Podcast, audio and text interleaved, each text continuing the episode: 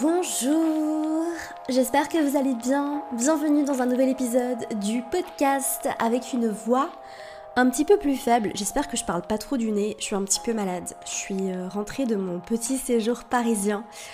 Euh, un peu enrhumée, un peu toute faiblarde, un peu voilà, enfin pour voilà, gros disclaimer, ma pote m'a refilé ses microbes.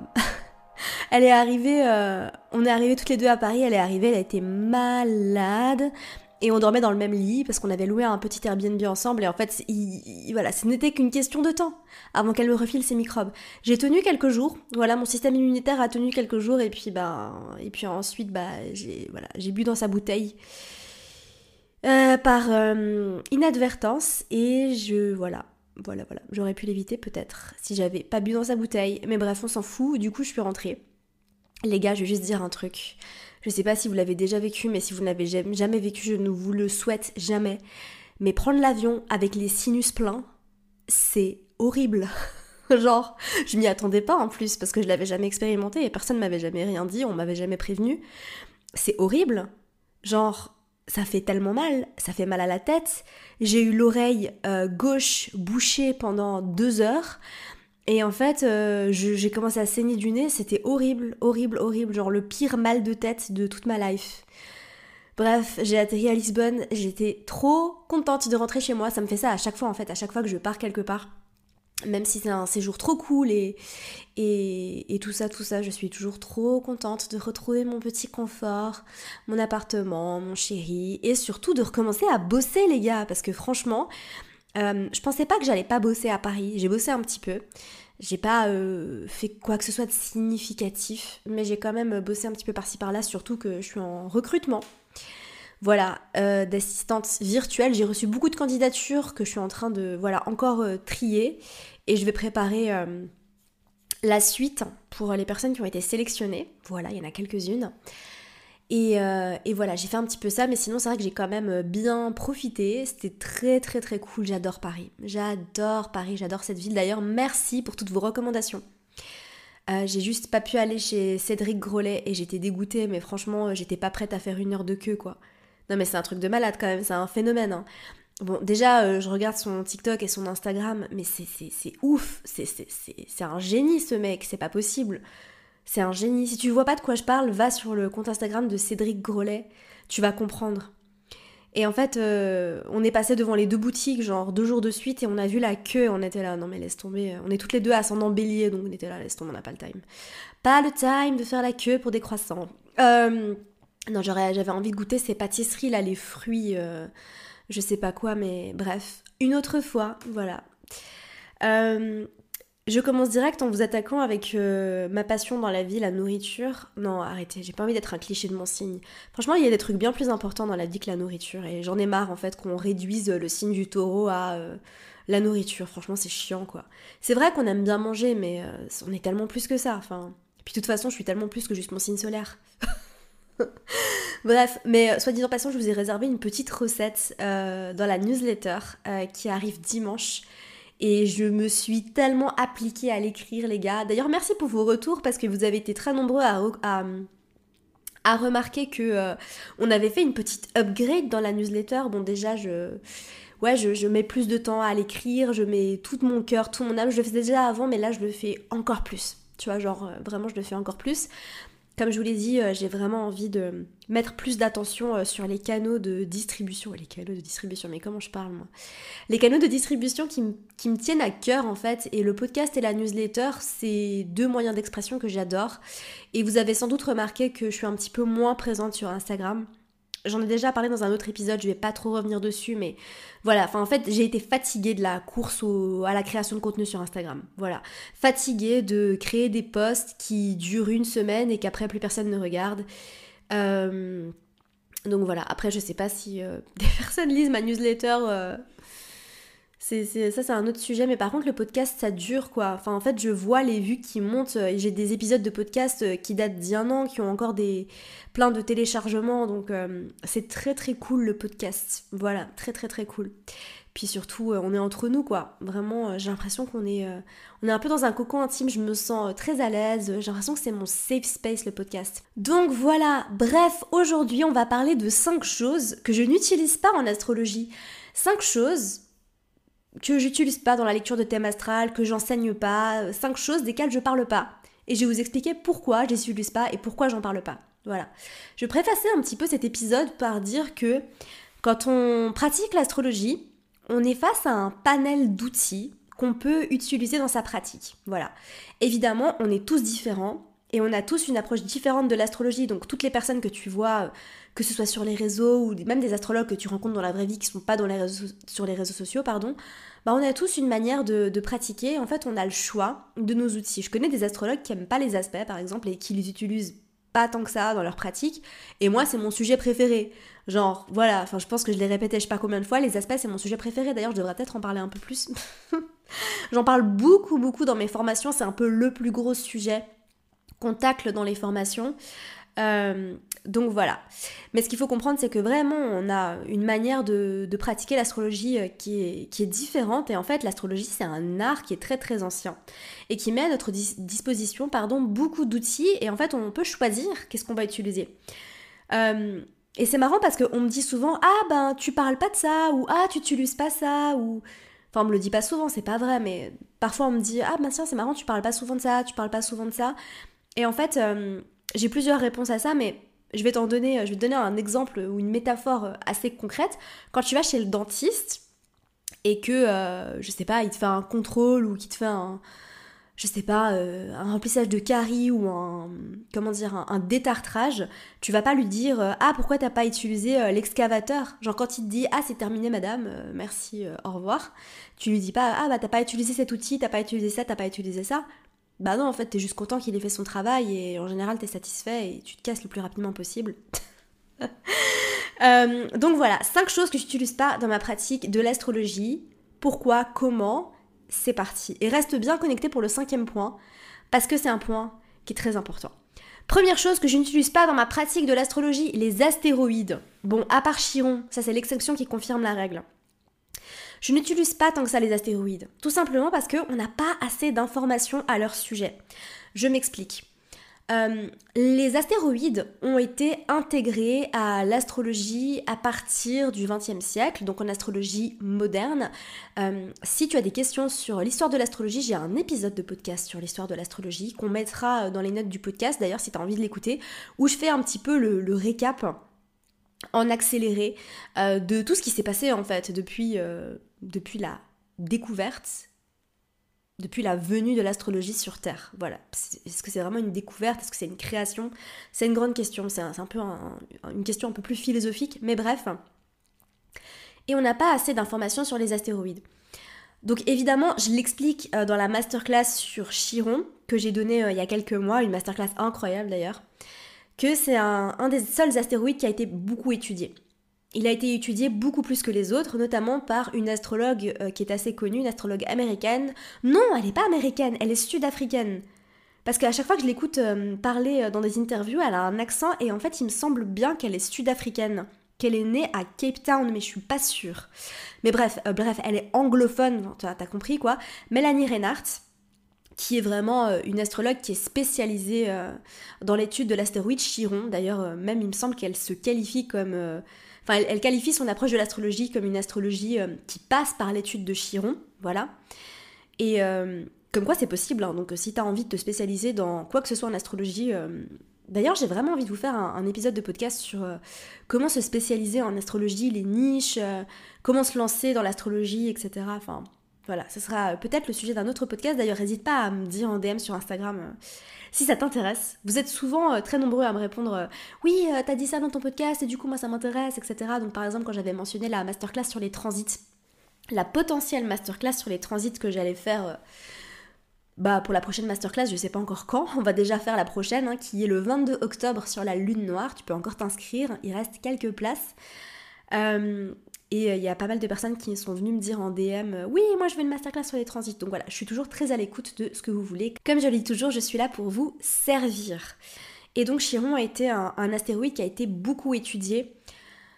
Il y a un peu une conspiration une théorie qui dit que euh, c'est parce que c'est euh, le seul astéroïde masculin, entre guillemets, qu'il a été favorisé, parce qu'on vit dans une société patriarcale, etc. Je sais pas euh, si je, crois en cette théorie-là. Mais quoi qu'il en soit, c'est un astéroïde que j'utilise beaucoup.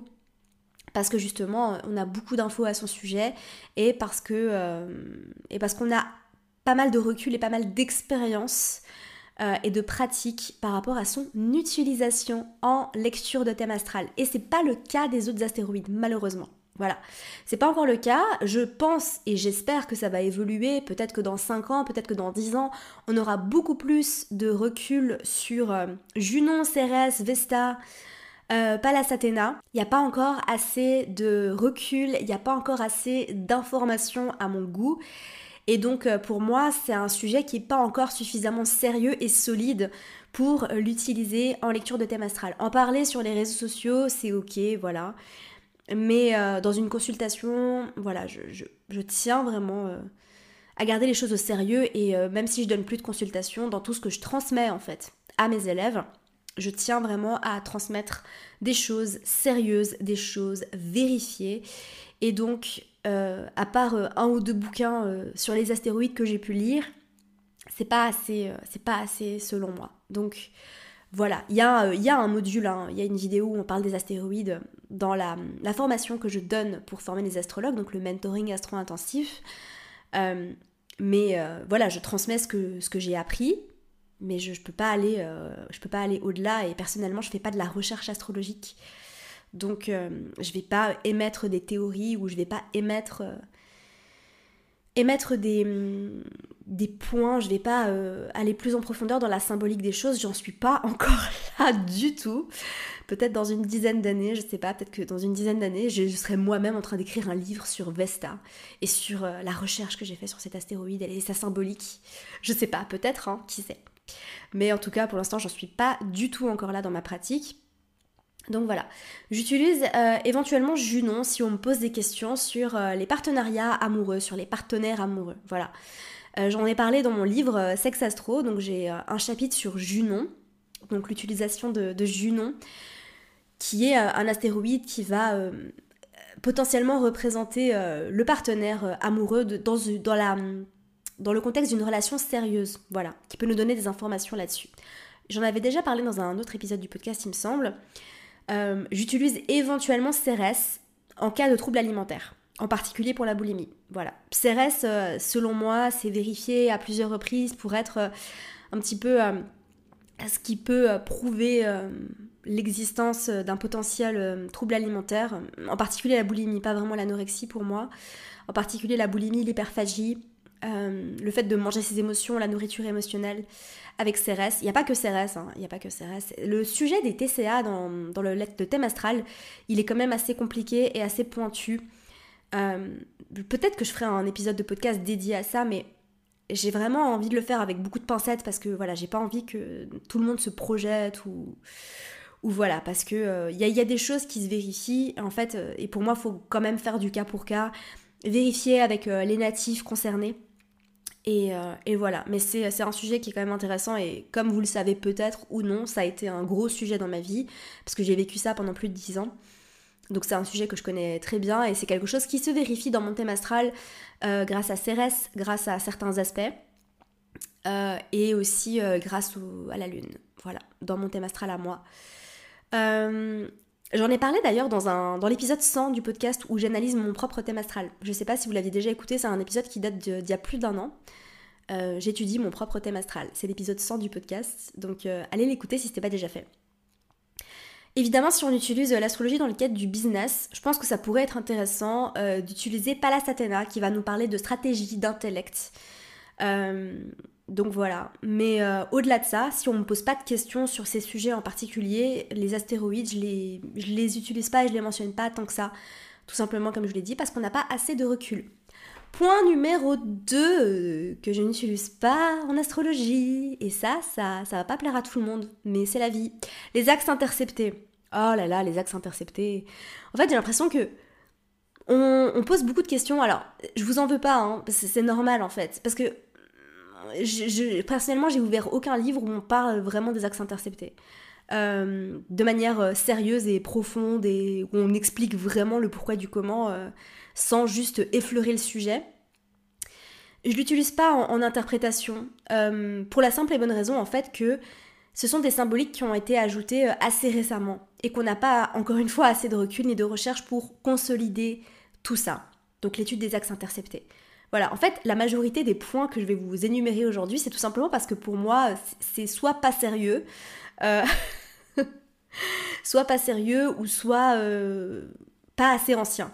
Voilà, on n'a pas assez de recul. Vous imaginez quand même que, par exemple, toute la symbolique de la planète euh, Vénus, par exemple, elle date de des milliers, ça fait des milliers, des milliers, des milliers d'années que on travaille sur la symbolique de la planète Vénus et en fait c'est quelque chose qui s'est transmis euh, à travers le temps.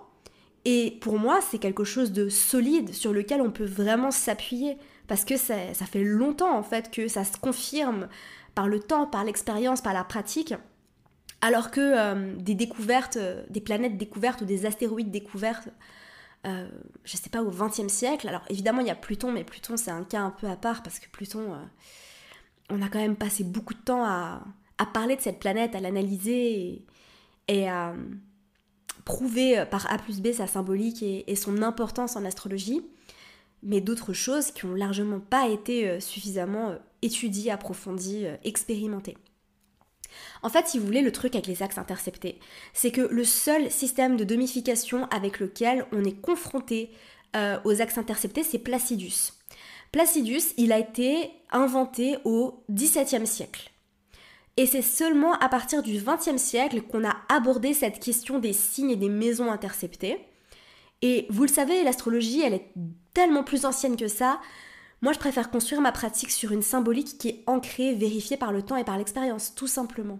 Voilà, c'est pour ça que j'utilise pas les axes interceptés. C'est pas pour vous faire chier, c'est pas. Euh, J'ai l'impression qu'à chaque fois que je donne ces réponses-là, les gens sont pas satisfaits mais je sais pas pourquoi, je sais pas ce qu'il vous faut de plus en fait. C'est-à-dire que moi je vais pas vais pas pratiquer une astrologie euh, tendance euh, trendy euh, en comment dire en, énumérant les sujets les plus hot et enfin c'est pas le but hein. Et honnêtement, je, je, vois trop de ça sur Instagram et perso ça me saoule parce que l'astrologie c'est un art et c'est un art qu'on respecte. Euh, le truc de parler des sujets qui font le buzz, mais stop quoi. Enfin, ça n'a aucun sens pour moi. Euh, vraiment, euh, voilà. Donc, je sais que c'est quelque chose qui brûle les lèvres, mais moi je l'utilise pas. Et je l'enseigne pas. Parce que c'est pas assez solide, c'est pas vérifié, c'est pas sérieux. Et moi, à travers tout ce que je transmets dans mes formations, bah je tiens vraiment à ce que ce soit sérieux, vérifié et ancré. Voilà, sinon je préfère me taire. Aujourd'hui, j'ai mis ma vraie casquette de saturnienne. Vous voyez, je fais pas trop de blagues, euh, je dévie pas dans tous les sens. Vous allez voir, un jour, je vais, lancer une collection de casquettes avec les planètes. Vous allez moins rire. oh là là, j'y ai pensé hier, franchement, je me suis dit, t'imagines, je, vais me, je vais me créer une casquette Saturne, casquette de saturnienne. Je vais la mettre quand j'enregistre le podcast et je vais me filmer. je me suis dit que ça pourrait être très drôle. Bref, non mais c'est vrai que je parle d'un sujet un peu plus sérieux aujourd'hui, donc euh, je suis un petit peu moins, un petit peu moins rigolote, puis aussi je suis un peu malade. Donc, euh, voilà, voilà. Mais euh, le but c'est vraiment de vous transmettre des informations importantes aujourd'hui et de vous expliquer le pourquoi du comment. Donc voilà pour les axes interceptés. Ensuite, les aspects mineurs. Point numéro 3. Pourquoi j'utilise pas les aspects mineurs? Bah parce que tout simplement ils n'ont pas autant d'impact et d'influence que les aspects majeurs. C'est un petit peu la même chose avec les astéroïdes. Hein. En toute sincérité, les astéroïdes, ils n'ont pas autant d'influence que les planètes. Oublions pas que les astéroïdes, c'est des cailloux, hein, qui sont morts. Les planètes, euh, elles ont une vibration, une énergie. Les astéroïdes, c'est largement pas autant le cas. Euh, les aspects mineurs, ben, pour moi, euh, ils viennent ajouter quelque chose, mais c'est pas assez significatif pour qu'on s'y attarde. Voilà pour moi, c'est vraiment, ça ajoute pas grand chose de très important à l'analyse de thème astral. les aspects majeurs donnent des informations qui sont très précises et très pertinentes, et les aspects mineurs, dans certains cas, peuvent confirmer certains détails, mais c'est certainement pas assez important à mes yeux. Et franchement, il y a largement assez à faire avec les aspects majeurs. Parce que c'est tellement multidimensionnel, il y a tellement de couches d'interprétation possibles avec les aspects majeurs qui sont selon moi euh, quelque chose de très important à étudier en détail et avec précision dans un thème astral que euh, pour moi aujourd'hui dans ma pratique s'intéresser aux aspects mineurs c'est pas alors les aspects mineurs hein, si tu sais pas ce que c'est c'est si jamais t'entends parler des semi-sextiles euh, il y a le quinconce éventuellement le quinconce c'est le moins mineur des aspects mineurs mais ça veut pas dire pour autant que, je l'inclus à ma pratique personnellement. Après si ça te fascine les aspects mineurs fonce hein. franchement euh, voilà mais encore une fois, euh, tu vas pas trouver euh, tant d'informations que ça sur les aspects mineurs, largement pas autant que sur les aspects majeurs, parce que, encore une fois, c'est pas un sujet qui est étudié euh, très en profondeur, et aussi parce qu'ils n'ont pas autant d'importance et d'impact. donc voilà, peut-être que je vais changer d'avis, hein, je sais pas. Franchement, par rapport à tout ce que je vous dis aujourd'hui, si ça se trouve dans un an j'ai changé d'avis, honnêtement, je, m'autorise parce que j'évolue, hein, tout simplement. Ma pratique d'astrologie évolue, j'évolue moi-même. Je l'avais dit dans un réel, je sais pas si je l'ai encore posté, je crois pas que je l'ai déjà posté. Je crois pas. Euh, on apprend l'astrologie toute sa vie. Hein. Quand on est astrologue, on se dévoue à apprendre l'astrologie toute sa vie. Et aujourd'hui, je vous partage des choses. Peut-être que dans un an, peut-être dans deux ans, j'aurai un avis différent parce que j'aurai appris des choses différentes, parce que j'aurai évolué aussi dans ma propre vie, dans mon métier, euh, sur un plan personnel, sur un plan plus personnel aussi. Donc, euh, donc voilà mon avis sur les aspects mineurs, c'est que bof, voilà, je suis un peu euh, très tiède par rapport aux, aspects mineurs. Euh, mais j'adore les aspects majeurs. Je suis très très très très chaude pour les aspects majeurs. Très très très chaude. Voilà, bouillante même. Surtout la conjonction. Oh, oh là là. Bref. Euh, ensuite, quatrième point, quatrième chose que je n'utilise pas dans ma pratique de l'astrologie. Encore un, sujet qui fait le buzz. Attention, vous êtes prêts?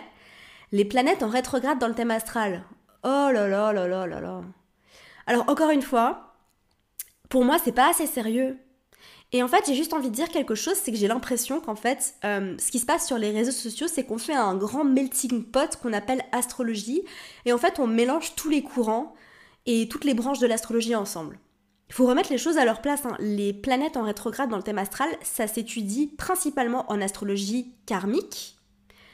Et c'est pas le type d'astrologie que je pratique personnellement. Je me situe plutôt euh, dans une pratique d'astrologie humaniste, voilà. Voire évolutionnaire, mais plutôt humaniste qu'évolutionnaire. Je vous ferai un épisode de podcast sur les courants. J'ai l'impression que je dis ça toutes les 30 secondes tellement j'ai d'idées. Et... je ferai peut-être un épisode de podcast sur les différents courants en astrologie.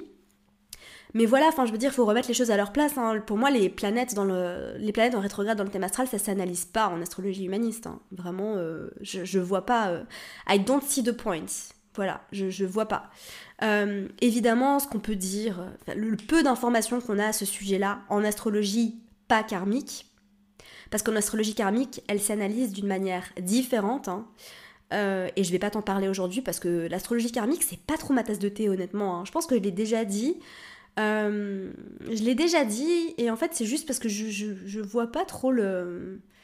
Je vois pas trop le. Tu vois Enfin, en fait, what is... à, quoi ça sert en fait? Pour moi, c'est. Comment dire? En astrologie euh, humaniste, donc en lecture de, de, thème natal, quand tu fais une lecture de thème natal, bah en fait tu vérifies avec le natif les informations, tu lui dis ben ça potentiellement ça peut être ta force, euh, voilà les zones de transformation, euh, voilà ce qu'il y a potentiellement à guérir chez toi, les blessures et tout ça, et en fait t'as une personne en face de toi qui va te dire ah oui ça me parle ou ah non ça me parle pas.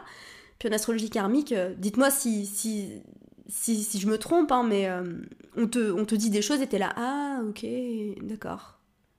Et so what? Enfin, en fait, pour moi, je, j'en suis à ce stade-là dans ma vie. Hein. Peut-être que dans, comme je l'ai dit, hein, peut-être que dans six mois, dans un an, je vais changer d'avis. Hein, mais euh, je crois évidemment aux vies passées. J'y crois. Euh, voilà. J'ai déjà fait des régressions. J'ai déjà euh, fait plusieurs lectures de, de thèmes karmiques. Voilà, avec des astrologues qui pratiquent l'astrologie karmique. Et c'est vrai que c'est c'est cool. Puis en même temps, je me dis, bon ben, comment j'utilise dans ma vie en fait? Moi, je vois pas trop l'utilité en fait. Comment j'utilise dans ma vie? Si euh, vous avez une réponse à ça, n'hésitez pas à m'envoyer un message sur Instagram. Si pour vous ça a été waouh, life changing et vous dites waouh, l'astrologie karmique a changé ma vie et, et du coup aujourd'hui, voilà. Mais pour moi, bon, on, me donne des informations, je dis ah, ok, yeah, thumbs up, je sais pas quoi dire. Euh, et en même temps, euh, au final, tu vois, est-ce que ça résonne vraiment avec ton âme, quoi? Est-ce que ça résonne avec ton âme ou est-ce que ça résonne avec ton ego si on dit, euh, ouais, dans une vie, dans une vie passée, t'étais actrice, non, non, non, non, non, t'étais l'astrologue du roi, ok, ok. Après, il y a certains trucs qui peuvent, qui peuvent parler, par exemple, quand on parle notamment, notamment de, des nœuds lunaires en astrologie. Les nœuds lunaires, le nœud lunaire sud, ça c'est quelque chose qui me parle un peu plus. Mais je vais pas très profondément euh, dans l'interprétation de l'astrologie karmique, mais c'est vrai que quand on parle des nœuds lunaires, pour moi, on parle vraiment d'un talent. Euh, quelque chose, une zone euh, de confort en fait, quelque chose qui est évident, quelque chose qui est facile, quelque chose qui est, qui est là mais qui nous sert pas en fait, quelque chose en fait, on, se puise, on puise l'énergie du nœud sud pour aller vers le nœud nord. Voilà. Donc on puise l'énergie du nœud sud qui pourrait représenter, euh, entre autres, hein, euh, euh, le karma accumulé des vies passées, mais on en reparlera peut-être dans un, autre épisode du podcast. et là, à ce niveau-là, ça me parle. Voilà. Mais c'est vrai que au-delà de ça, voilà. Bref. Euh, j'ai dit en fait que j'allais, j'allais arrêter d'être euh, balance dans mon approche de l'astrologie. Parce que je sais pas si vous aviez remarqué, mais euh, avant je donnais jamais mon opinion. Enfin, c'est pas que je donnais jamais mon opinion, mais j'étais très neutre en fait. J'étais très suisse en fait. J'étais très. je donnais les informations sans prendre parti. Puis en fait, je me suis dit, mais en fait, non, stop, je vais dire ce que je pense maintenant. Voilà. Donc maintenant, je dis ce que je pense et. Et, et voilà j'arrête d'être euh, j'arrête d'être balance en fait. J'arrête de, vouloir contenter tout le monde et je vais dire ce que je pense vraiment. Et encore une fois, si vous pratiquez l'astrologie karmique et si vous êtes fan d'astrologie karmique, euh, cœur sur vous, hein, je vous aime, il hein, n'y a, pas de, a pas de mal, il n'y a pas de... Voilà, c'est juste que moi, perso, euh, voilà. donc évidemment, après, si on parle d'une utilisation des planètes en rétrograde dans le thème astral d'une manière dans, la pratique de l'astrologie euh, en lecture de thème natal, ces planètes seraient apparemment expérimentées d'une façon plus interne et plus subjective. Voilà. Encore une fois, pour moi, c'est pas assez euh, ancré, c'est pas assez sérieux. J'ai personnellement Mercure en rétrograde dans mon thème astral. Et ça me parle pas du tout en fait. Quand je lis les... ce qu'on a à dire sur Mercure en rétrograde dans le thème astral, je vois ça et puis je me dis, bon, en fait, ça vient se contrebalancer par tellement d'autres choses qui sont plus importantes et plus significatives. Par exemple, j'ai la Lune en Gémeaux, euh, j'ai Jupiter en maison 3. Donc pour moi, au bout d'un moment, je me dis, bon, voilà, enfin, ça me parle pas. Voilà, ça me parle pas. Et, voilà, tout simplement. Bref, cinquième point, et on arrive déjà à la fin de ce podcast. J'avais pas envie de faire un podcast négatif, hein, parce qu'il n'y a rien de négatif là-dedans, c'est juste des choses que j'utilise pas parce que je vois pas le point. Mais euh, j'ai l'impression que je suis dans, un mood euh, négatif alors que c'était pas du tout mon intention. Euh, voilà. le cinquième point, c'est les aspects qui ne respectent pas certaines règles. Comme par exemple, j'en ai parlé dans l'épisode de la semaine dernière, les conjonctions qui, sont entre deux planètes qui ne sont pas dans le même signe. Alors, il y a une exception à cette règle-là. C'est si par exemple tu as un des deux luminaires qui est en conjonction très serrée, donc 1 ou 2 degrés, à une autre planète personnelle. Donc si par exemple tu as une conjonction euh, Soleil-Mercure avec euh, le Soleil à 29 degrés du bélier et Mercure à 1 euh, degré taureau, là je le considère. Mais ça c'est vraiment une exception. Mais si par exemple, je sais pas, tu as Vénus en scorpion, euh, Vénus à 27 degrés scorpion, euh, soi-disant en conjonction à Pluton à 2 degrés sagittaire, pour moi c'est pas une vraie conjonction. Voilà, pour moi je ne considère pas la conjonction entre Vénus et Pluton. Et c'est la même chose en fait pour toutes les oppositions qui ne sont pas entre signes opposés. Le whole point en fait, tout le, tout le, toute la symbolique en fait d'une opposition, vient du fait qu'elle se passe entre deux signes opposés, donc deux planètes qui sont dans des signes opposés. Ça s'appelle une opposition. Si les planètes sont en aspect d'opposition, mais pas dans des signes opposés, ça n'a aucun sens selon moi. Parce que tout le sens de l'opposition, justement, c'est d'être tiraillé entre, deux extrêmes et en fait on est soit tout noir soit tout blanc et en fait on, est invité à, euh, à, trouver le juste milieu entre ces énergies là mais du coup si les énergies sont pas opposées ben non en fait. Tout comme les carrés qui sont euh, entre deux planètes qui ne sont pas dans des signes de même modalité. Bah voilà pour moi c'est pareil en fait. Euh, ça n'a aucun sens. Ça n'a aucun sens. Tout comme les trigones qui se passe entre des signes qui ne sont entre des planètes qui sont pas dans des signes de même élément. Bah non justement parce que le point le, but du trigone en fait c'est une énergie qui est euh, hyper harmonieuse.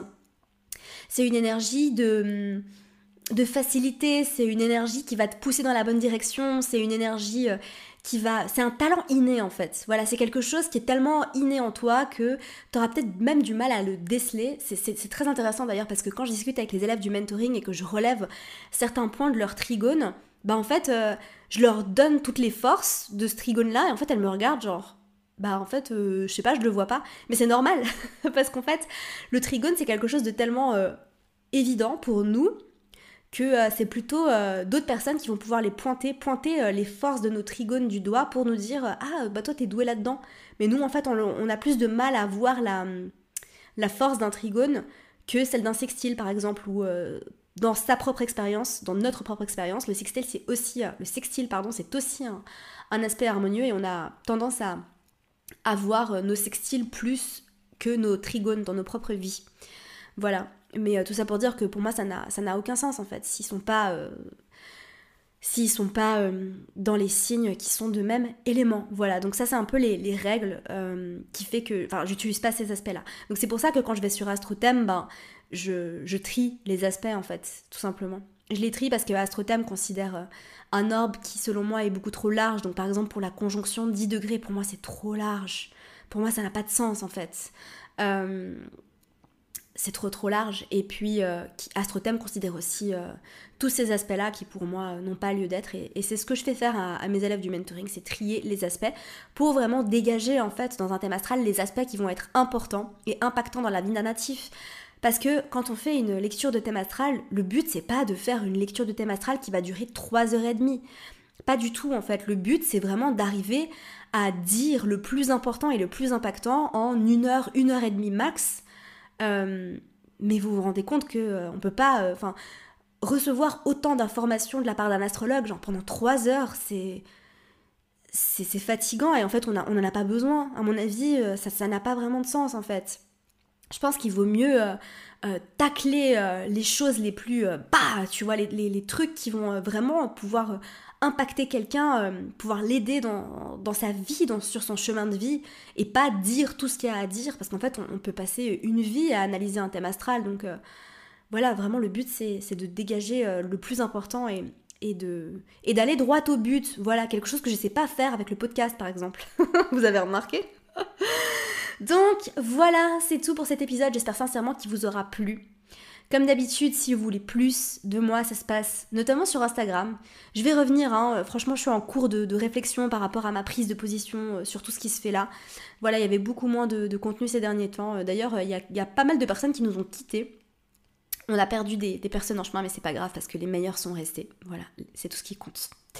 Euh, et, dans la newsletter aussi, mais oui, oh, mais je mets tellement de temps et d'amour à écrire cette newsletter, je vous mettrai le lien pour vous inscrire dans les notes du podcast c'est marrant, je, reste un peu sur une note un peu. Euh, tu vois, genre.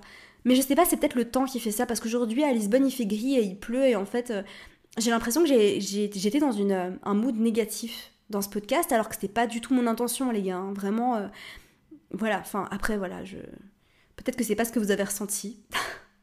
Je sais pas, à vous de me le dire, mais voilà, les 5 choses que j'utilise pas en astrologie, j'espère que ça vous aura aidé, j'espère que ça vous aura servi. Je vous retrouve mercredi prochain comme d'habitude. Prenez soin de vous, je vous aime et à très bientôt.